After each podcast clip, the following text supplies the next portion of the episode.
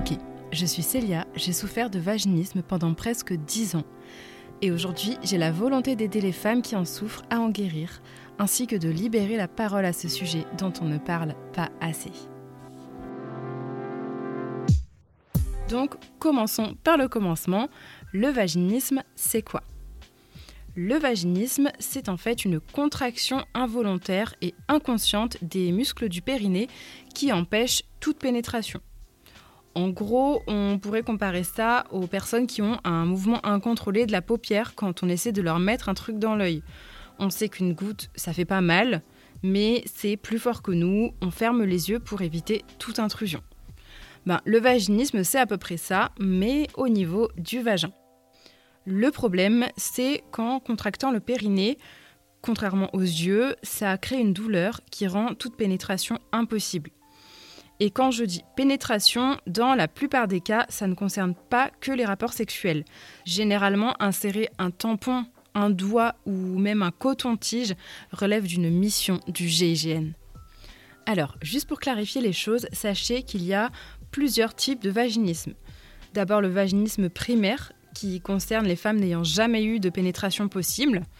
Le vaginisme secondaire, qui s'applique aux femmes ayant déjà eu des pénétrations indolores, mais qui, suite à un événement douloureux comme un accouchement, un abus sexuel, un acte médical invasif ou à des rapports douloureux, en a développé les symptômes et le vaginisme partiel ou situationnel qui apparaît uniquement dans certaines situations, comme par exemple pour les examens gynécologiques.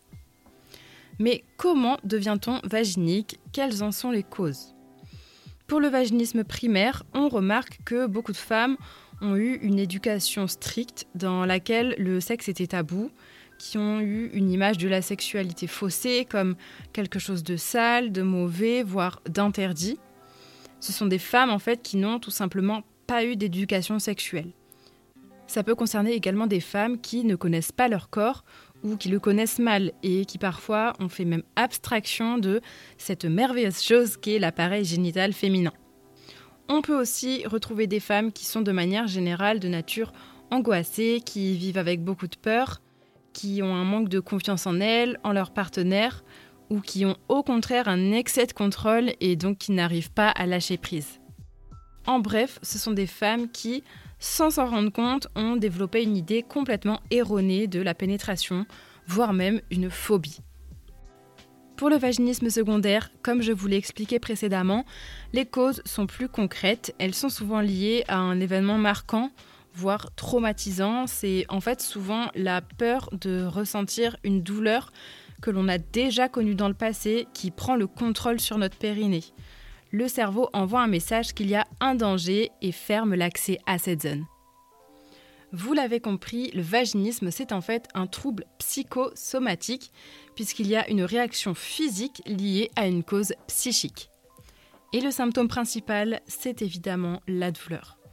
En fait, en se contractant si fort, le périnée bloque non seulement l'accès au vagin, mais rend l'acte de pénétration hyper douloureux avec comme une sensation de déchirement.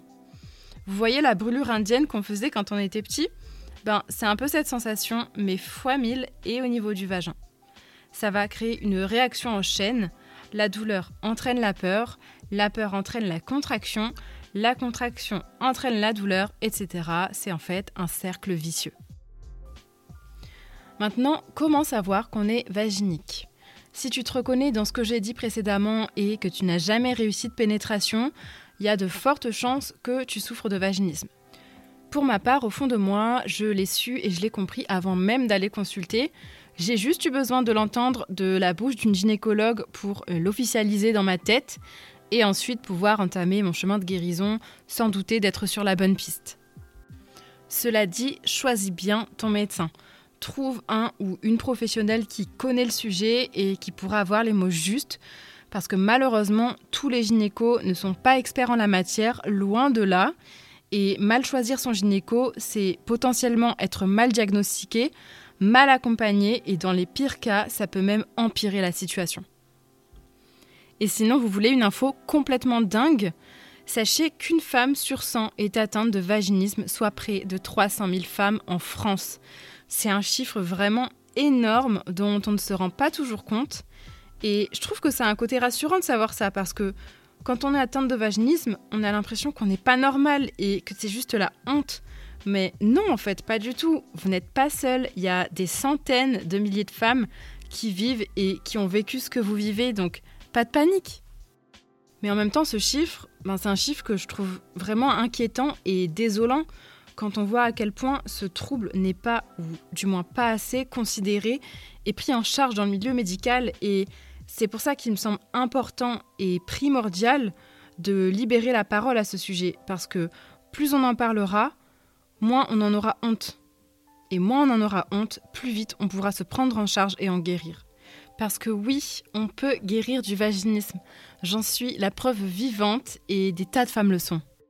On parlera d'ailleurs des différentes solutions dans un prochain épisode.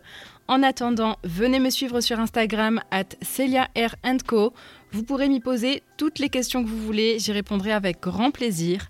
Et surtout, sachez que tout arrive pour une raison. C'est ma phrase préférée.